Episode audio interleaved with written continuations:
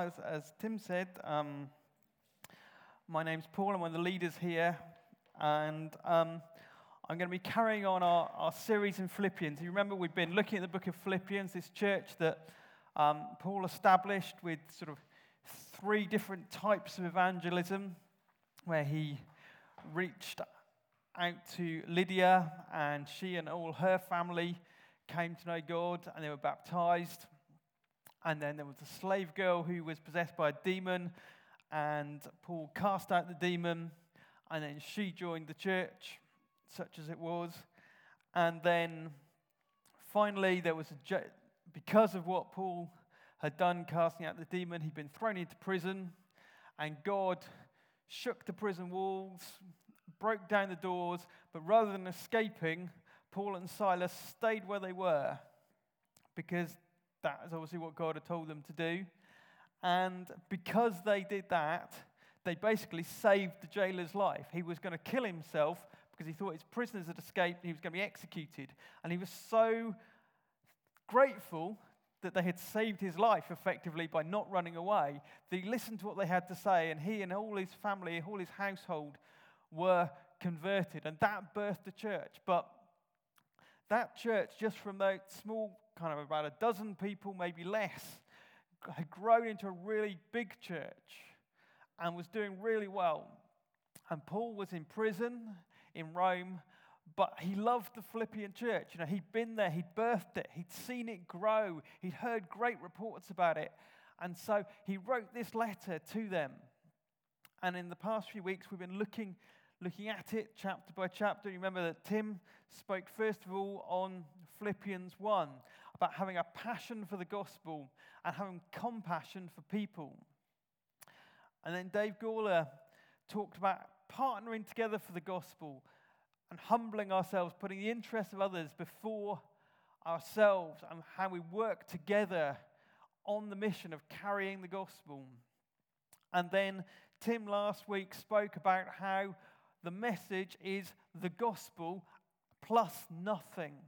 It is only the gospel of Christ that we need. And I'm going to, I'm going to pick up in a minute from where, from there and carry on. But, you know, we've talked, in a lot of that, I've talked about, you know, passion for the gospel, partnering for the gospel, the gospel plus nothing. And what I just thought I do, I know you all probably know this, but I just wanted to do a little refresher on what do we mean by the gospel. What is this message? Karl Barth was um, a Swiss theologian. He was probably the most influential, considered to be, certainly in Protestant circles, the most influential theologian of the 20th century. He was a, a great intellectual man, and, and he gave um, a talk or a, a, a debate one day, and afterwards, and there were students and people listening there, and afterwards, he, was, he did a question and answer session, a bit like we've done today. And someone, one of the students came up with a question and said, Dr. Barth, you know, from all your vast knowledge, what is, what is the most important and profound insight you've had into the message of Christianity from what you have learned? And Dr. Barth said, Jesus loves me, this I know, for the Bible tells me so this, this great intellectual man who understood things in a way beyond the level that most of us would understand, who was hugely influential on the development of Protestant Christianity throughout the 20th century. But it was that message that he was loved, and he could be sure of it because of what the Bible said. That was what he considered to be the most profound insight he had. And about 400 years before that, John Newton, the man who wrote Amazing Grace and a couple of other really famous hymns, he was getting old and he wrote and he said, Although my, I'm getting old and I, my memory is fading and I have forgotten many things, I remember two things very clearly. I am a great sinner, and Christ is a great Savior. And that is the message of the gospel. That we who are great sinners, have been rescued by a great Savior. And one of the biggest problems that we have today in 21st century Britain and the West with delivering that message is that nobody wants to believe that they are a great sinner. Everybody has wants to set their own standards, and their standard for what a bad person is is never who they are. Although, actually, conversely, very often the things that annoy us most about other people are the things that are most like us. But we always know why we are like that. We always know our justification. Yeah. I, I cut that man up at the roundabout because I knew I had somewhere important to go. But when five minutes later at the next roundabout someone else does it to me, that is a heinous crime. That is appalling. Because they, I still have my important place to go, and now they've made it more difficult for me. You know, I, I think that these big companies, the problem we have with the big companies, they don't pay enough taxes. But, you know, well, I did a little cash in hand job the other day, but, but, but you know, but I'm just a small person. That's not important. It was only a tiny thing, and it doesn't really matter. And well, no, no one will ever know, will they? And I never got caught. Yeah. We, we are so quick to condemn the sin in others, but we never like to condemn the sin in ourselves because we always know that we're a good person, really. But the Bible says we are not a good person, really. We are all profoundly affected by the effects of sin. And, you know, this, this week, we've celebrated the 75th anniversary of the liberation of Auschwitz.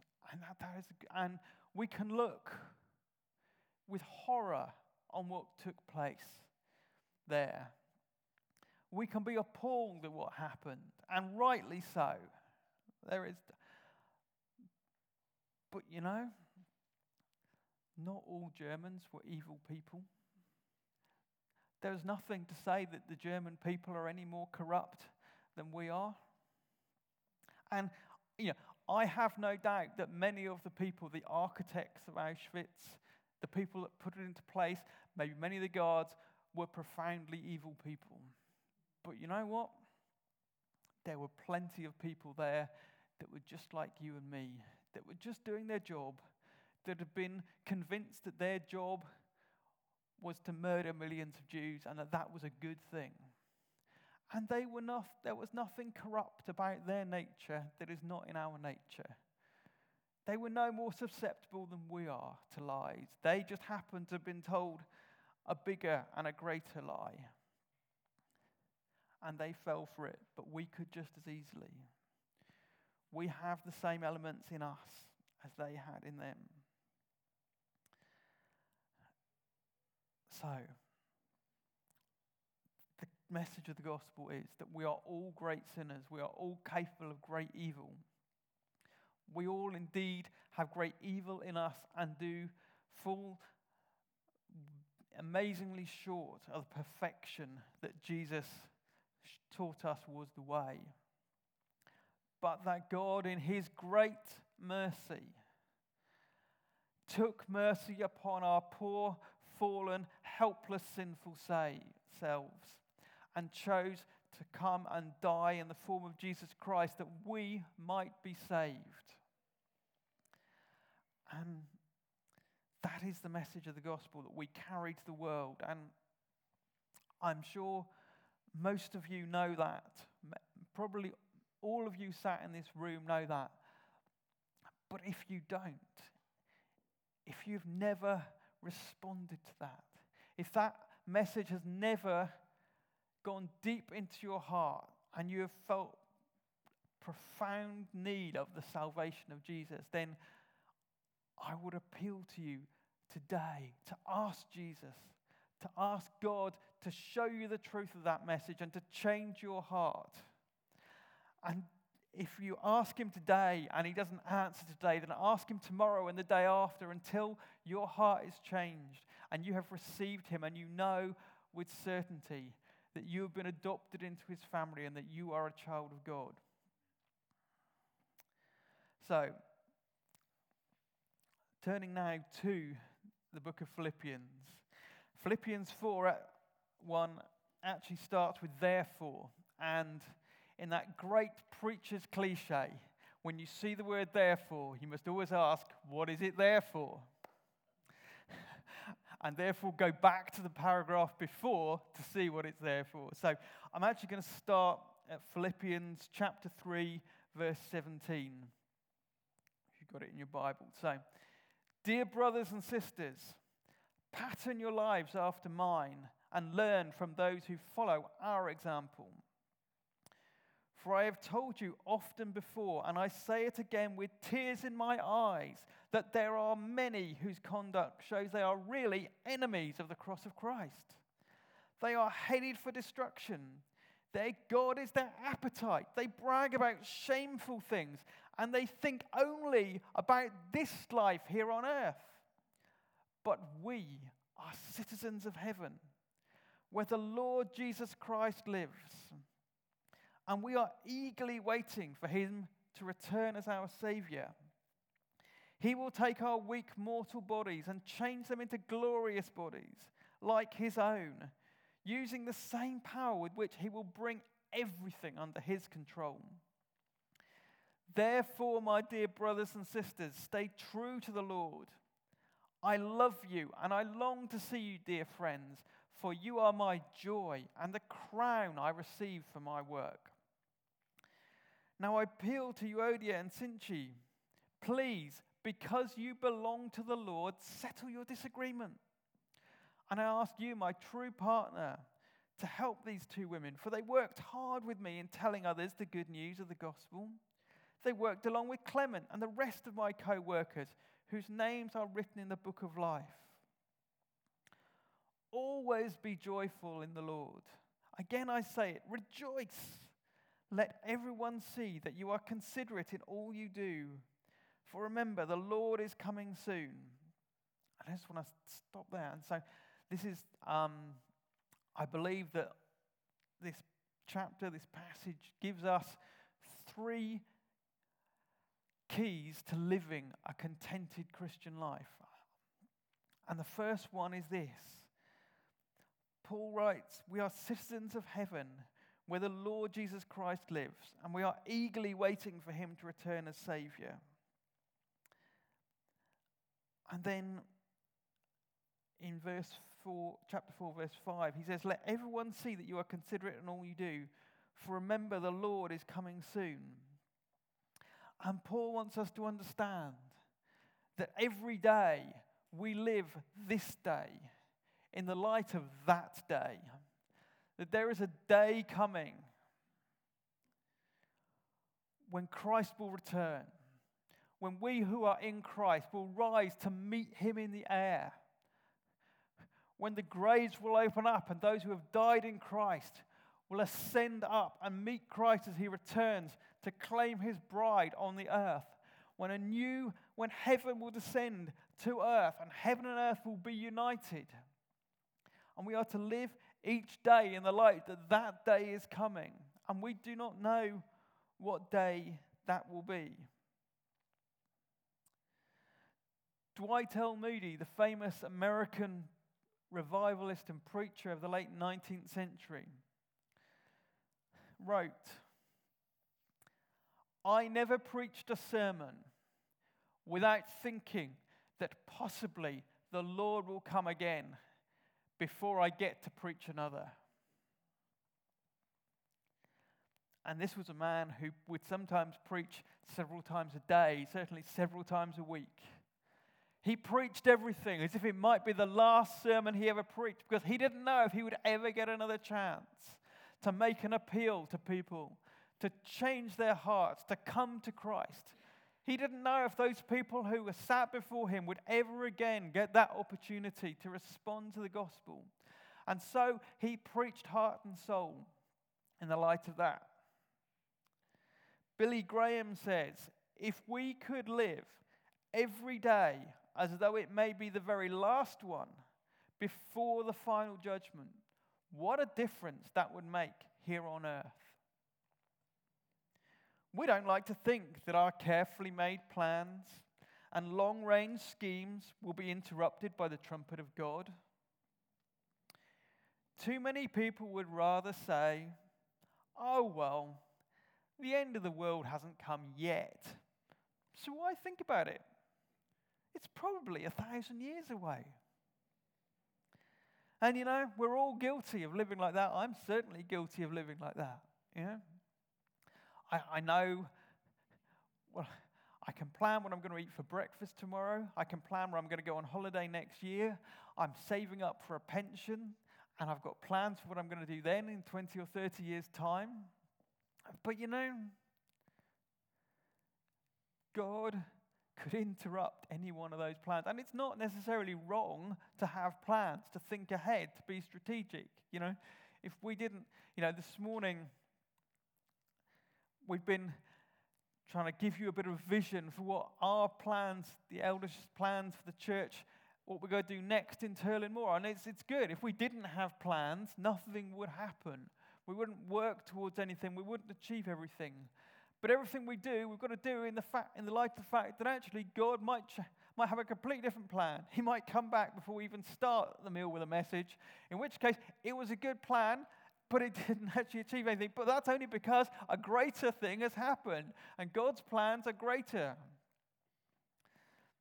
And we need to, with all our plans, we need to hold it all lightly because God might have a completely different idea. We're not to live as if we have to make up all the plans and then just invite God along to just make it work. We are to live in the light of His plans. You know, as I said, part of the, the birthing of the Philippian church was that God sent an earthquake to break open the, the prison doors so that Paul and Silas could escape. Now, a few years before that, Peter had been in prison, and God sent an earthquake. And Peter got up and walked out and went to where the prayer meeting was and knocked on the door. And everyone thought he was a ghost because no one believed he was there because he was locked up in prison. And that was God's plan. God sent an earthquake to break open that prison to get Peter out so he could walk out and go. But when he does almost exactly the same thing with Paul and Silas, the plan is stay put and wait for the jailer to come and get you out. You know, God can do something one way, and He wants us to do one thing, and He can do almost exactly the same looking thing later, but you do a different thing because He knows what He's doing, and He had a plan in it all. And it suited His plan for Peter to get up and walk out, and it suited His plan for Paul and Silas to stay put. So we need to live every day in the light of the Lord's return knowing that every conversation we have might be the last time, knowing that every plan we have might get swept away, knowing that whatever happens, that there is a day coming when everything will change. Knowing that every wrong that is done to us will be put right. Knowing that every ache and pain in our body will be taken away as we receive our new bodies. Knowing that we are waking every morning with that morning as a gift, not knowing if we will reach the end of the day, but only knowing that we've been given this time and we're to use it for the Lord. And because of that, it changes our attitude to our priorities and what is important. Paul is writing to writes to these two ladies, Euodia and Syntyche, and we have no idea who they are. We have no idea what their disagreement is. We only know that they had a disagreement. And it seems to me maybe this is a slightly strange thing, and this is something that I like about the Bible. It's warts and all. You know, if you're writing, if you're writing a, a theology book, or you were trying to write something that was encouraging people to, to believe in your new church that you were birthing, wouldn't you say what a wonderful place it was and how good it is and talk about, you know, how fantastic? But This isn't, Paul wasn't writing a theology book. He wasn't writing an advert to try and attract people to the church. He was writing a letter to people that he knew, to a church that he knew and loved, that he cared for. It came out of relationship because Christianity is out of relationship. And it might have been that the editors, when the Bible was being put together at the Council of Nicene, you might think actually that they might want to take some of these bits out. You know, there was a bit earlier in the previous chapter where Paul is calling people dogs. He talks at the end of chapter 3 about people who are the enemies of the cross of Christ. You know, he's, he's not a gentle pastor, Paul. You know, that wasn't his gift. And now he's talking to these two ladies about a disagreement. Like I said, we don't know what the disagreement is, but we know that in that Philippian church, in that early church, that church that had been birthed out of Paul's personal ministry, that two ladies who he says were people who worked hard with him, telling others about the gospel. They were co workers with him and Clement, and their names are written in the book of life. So these, these are real, proper Christians. These are not people on the periphery, these are not people they know. These are some of the core people that have built this church. And they're having a disagreement about something. And we don't know what it is. It might have been a personal disagreement. You know, they might have fallen out over something uh, because people can. It, it might have been a political disagreement of some sort. You know, they might have different views on it. It could have been a theological disagreement, something about how the church is being run. I think we should be doing this. No, I think we should be doing that. Or, no, you know, I think Jesus meant this, but no, I think Jesus meant that. And you know, how many churches have split because people fall out over things and don't get on and they rub each other up the wrong way and, and everything gets very heated. And so one group of people says, No, I'm going, I'm not going to meet with you anymore. I'm going to meet over here and I'm going to meet over here. And sometimes there are good reasons for that. You know, there are good disagreements. Sometimes, you know, sin comes into the church. There is poor leadership. There are good reasons why you have to say, actually, you know, I love you, but the message you are bringing, the way you are living your life, is such that actually I can no longer partner with you. I have to move away. But this clearly was not that kind of disagreement because Paul's message to these two ladies is to reconcile, to come together, because the gospel is more important. And that is his message to them. Because Jesus is going to be coming back at some point, and he doesn't want to find the church squabbling. And you know, so much of what Christians can do is we can end up spending so much of our time fighting with each other that we're not, we're forgetting to be taking the message of reconciliation, the great reconciliation of the sinless God with sinful people, the greatest reconciliation of all. We're so, bothered, we're so bothered with our petty disagreements that we can, that we forget to bring the message and we forget to live out the message and we forget that sometimes we need to just put those things aside. You know, it doesn't matter whether on Thursday you stayed up to 11 o'clock to wave your Union Jack and ring the bells and celebrate, or whether you woke up on Friday morning in a fog of disappointment and dejection. That doesn't matter. What matters is the gospel. What matters is showing people, telling people about the good news of what Jesus has done. And we can put the petty disagreements behind us. So, Paul, then moving on then, um, resuming it, Philippians chapter 4, verse 6. Paul writes, Don't worry about anything. Instead, pray about everything. Tell God what you need and thank Him for all He has done. Then you will experience God's peace, which passes all understanding. His peace will guide your hearts and minds as you live in Christ Jesus.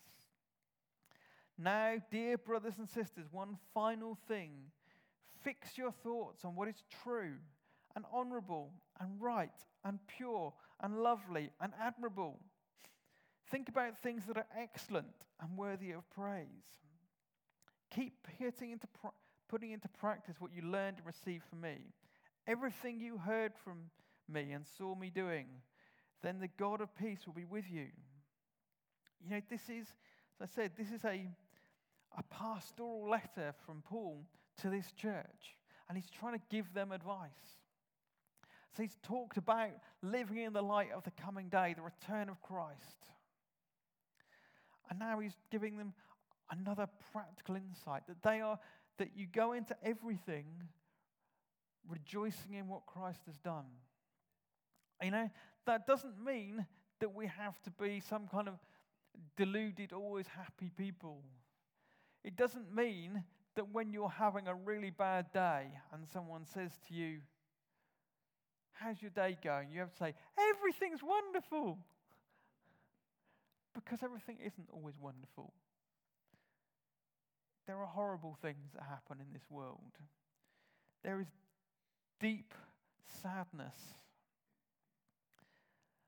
But it means that in every situation we remember the good news of the gospel, the good news that Christ has died for us,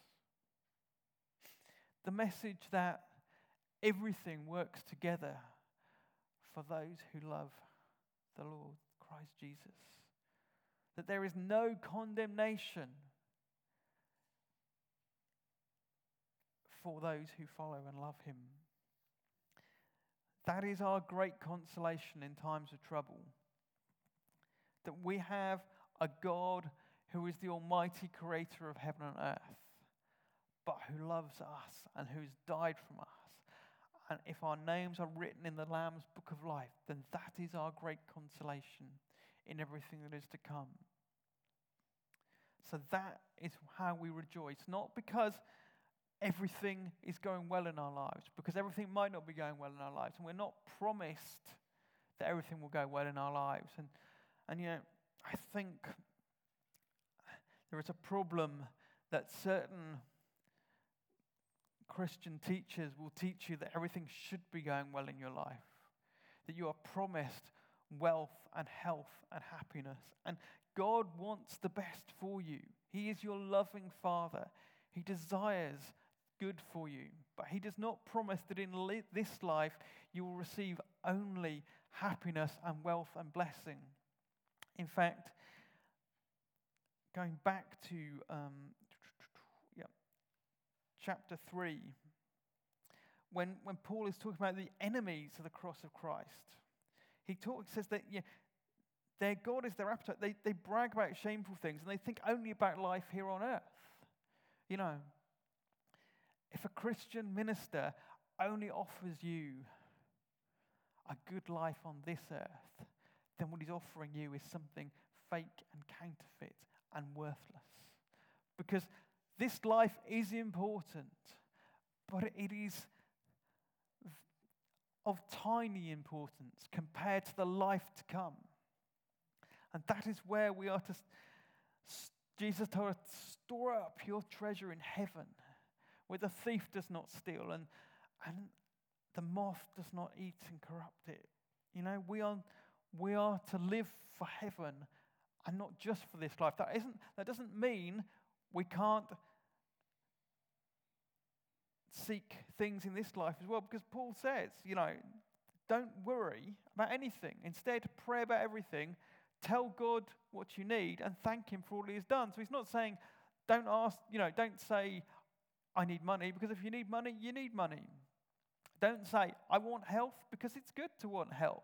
It's good to want to be strong and healthy. But, you know, as Lucy actually shared this morning, you know, that doesn't, that doesn't have health, good health doesn't have to be the be all and end all. God can work amazing things through people who are suffering in their health. I, I'm, I'm my, um, my Bible readings I'm doing at the moment every morning um, are from uh, by Billy Graham, and actually the reading I did this morning was about ill health, and he said sometimes when you're sick on your bed, that's when you feel God closest to you because He's the one there with you, putting His arm around you. Sometimes a gardener prunes back not just the dead branches, but also prunes back some of the healthy ones to make them grow stronger. Because the gardener knows the shape the bush should be in, and he knows what is best for the plant, and it might be hurtful and painful, but the gardener knows best. So Paul says, Don't worry about everything. Ask God, say to God, this situ- I don't like this situation, I want it to change. But trust Him that He will provide what you need, that He will give you strength for the day and bright hope for tomorrow. And thank Him for all He has done, because actually, we have a great many things to be thankful for in our lives. And actually, if you, you, can, if you can go to God with all your problems, but then if you go with the problems, but then remember all the good things He's done and how faithful He is, and, and look on those, it, ch- it can change your attitude of your heart. And it means that you, you get peace because you know the God you're going to is a God who has answered your prayers in the past. And He is the same yesterday, today, and tomorrow, and forever. And Paul says to think your, fix your thoughts on what is true and honorable and right and pure and lovely and admirable. Think about the good things and not focus on evil things and bad things. You know, I um in order to try to keep my heart strong for longer and to try and fight middle age spread and so that I don't feel too guilty about all the chocolates and cakes I eat all the time. I, I jog three times a week. Um, and usually, when I'm doing that, I listen to music that is probably quite unsuitable, really. But it gives me the oomph I need to keep going. Uh, and sometimes I have to stop and think, no, this track is just one too far. I've got to skip this one. But, you know, but this week, um, I've been, I've put on worship music while I've been running. And you know what? I don't run nearly as well when I'm listening to worship music. This week, I've been running shorter distances. I've been running worse times. I've been having to stop and walk. But you know what? When I've got back home, my soul feels so much better than it did before. And I think that's partly what Paul is saying. Paul is saying, you know, yeah, there's a lot of stuff out there you could think about. There are a lot of things you could worry about. There's a lot of evil going on, and you can fill your mind with evil. And you know, I, I, I'm aware sometimes. Sometimes I'll, I'll watch a film or I'll listen to a, or a documentary on TV or I'll listen to something, and you know, and I'll, and I'll get to the end of it and I'll think, oh, do you know what? I feel a bit dirty after that, or you know, oh, I didn't realize it was going to be like that. There is so much bad stuff out there in the world. It's hard to find good stuff sometimes. And actually, it's much better. Paul says, much better. Think about the good stuff. Think about God and what He has done. Then you'll feel happier. Then you'll feel better. And then finally, um, Paul moves on to practical advice about money and things like that. So in verse chapter 4, verse 10, he says, How I praise the Lord that you are concerned about me again. I know that you've always been concerned for me, but you didn't have the chance to help me. Not that I was ever in need, for I have learned how to be content with whatever I have. I know how to live on almost nothing or with everything. I've learned the secret of living in every situation, whether it is with a full stomach or empty, plenty or little. For I can do everything through Christ who gives me strength. Even so, you have done well to share with me in my present difficulty.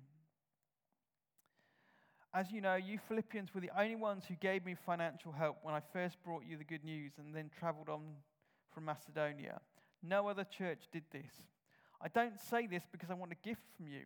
Rather, I want you to receive a reward for your kindness. At the moment, I have all I need and more. I'm generously supplied with the gift you sent me with Epaphroditus. They are a sweet smelling sacrifice that is acceptable and pleasing to God. And this same God who cares about me will supply all your needs from his glorious riches, which have been given to us in Christ Jesus. And you know, Paul there is talking about attitude to money, attitude to goods. He's thanking them for their gift. He appreciates their gift. But he's appreciating their gift not so much because it's helped him, but he sees it as having helped them. They have made a sweet smelling sacrifice. They've done a good thing and they will be rewarded by Christ for doing that. Because they've chosen to take what they had and to go without so that he could have. And he says that he has learned what it is to live on everything and nothing. Because actually, both great wealth and great poverty are dangerous. Plenty and affluence is as much a challenge to face as lack. When we are in adversity, we risk faithlessness and unbelief. We can think, you know, I, I'm, I'm ill, or I've got, I don't have enough money, I'm hungry. God's let me down. He's not coming through. Is He really on my side? Is there really even a God at all? But in prosperity, we risk being boastful and proud. Look, look at my nice car. Look at my nice house. Look what I have done. Or even in Christian, look how much God has blessed me. I must be doing something really good. When we're in danger or, or have a shortfall, we can risk fear and doubt. You can wake up every morning thinking, Am I going to have enough? To, I'm not, I don't know if I'm going to have enough money for today. I don't know if I'm going to be able to do this. And you can be crippled by fear and by doubt and by worry all the time. And you know, Paul has proved, you know, don't worry, bring everything to God. But in security, we can feel self sufficient. We can get up every morning and not say, Lord, Give us this day our daily bread.